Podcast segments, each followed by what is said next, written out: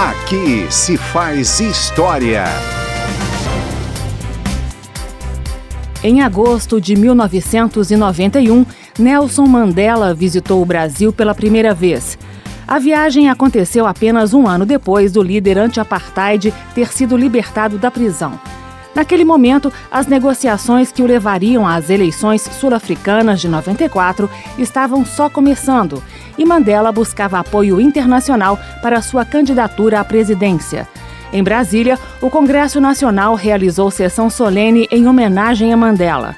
O deputado Miguel Arraes, do PSB de Pernambuco, discursou. Haveremos de registrar a sessão de hoje como um acontecimento dos mais expressivos realizados pelo Congresso Nacional nos últimos anos.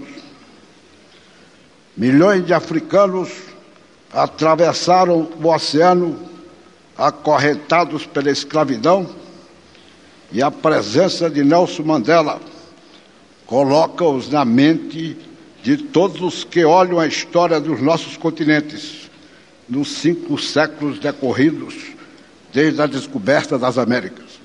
Sua luta e a do povo da África do Sul é um prolongamento das lutas que muitos travaram contra a discriminação e contra a exploração. Tudo isso continua ainda hoje, sob formas diferentes, mas não menos injustas, pelos efeitos marginalizadores que provoca sobre os países latino-americanos e sobre as nações africanas em geral a redução da discriminação racial, que de todo não se extinguiu, representa apenas um dos aspectos de um sistema que continua a pesar sobre as economias mais fracas, agora endividadas, com graves reflexos sobre a vida das populações.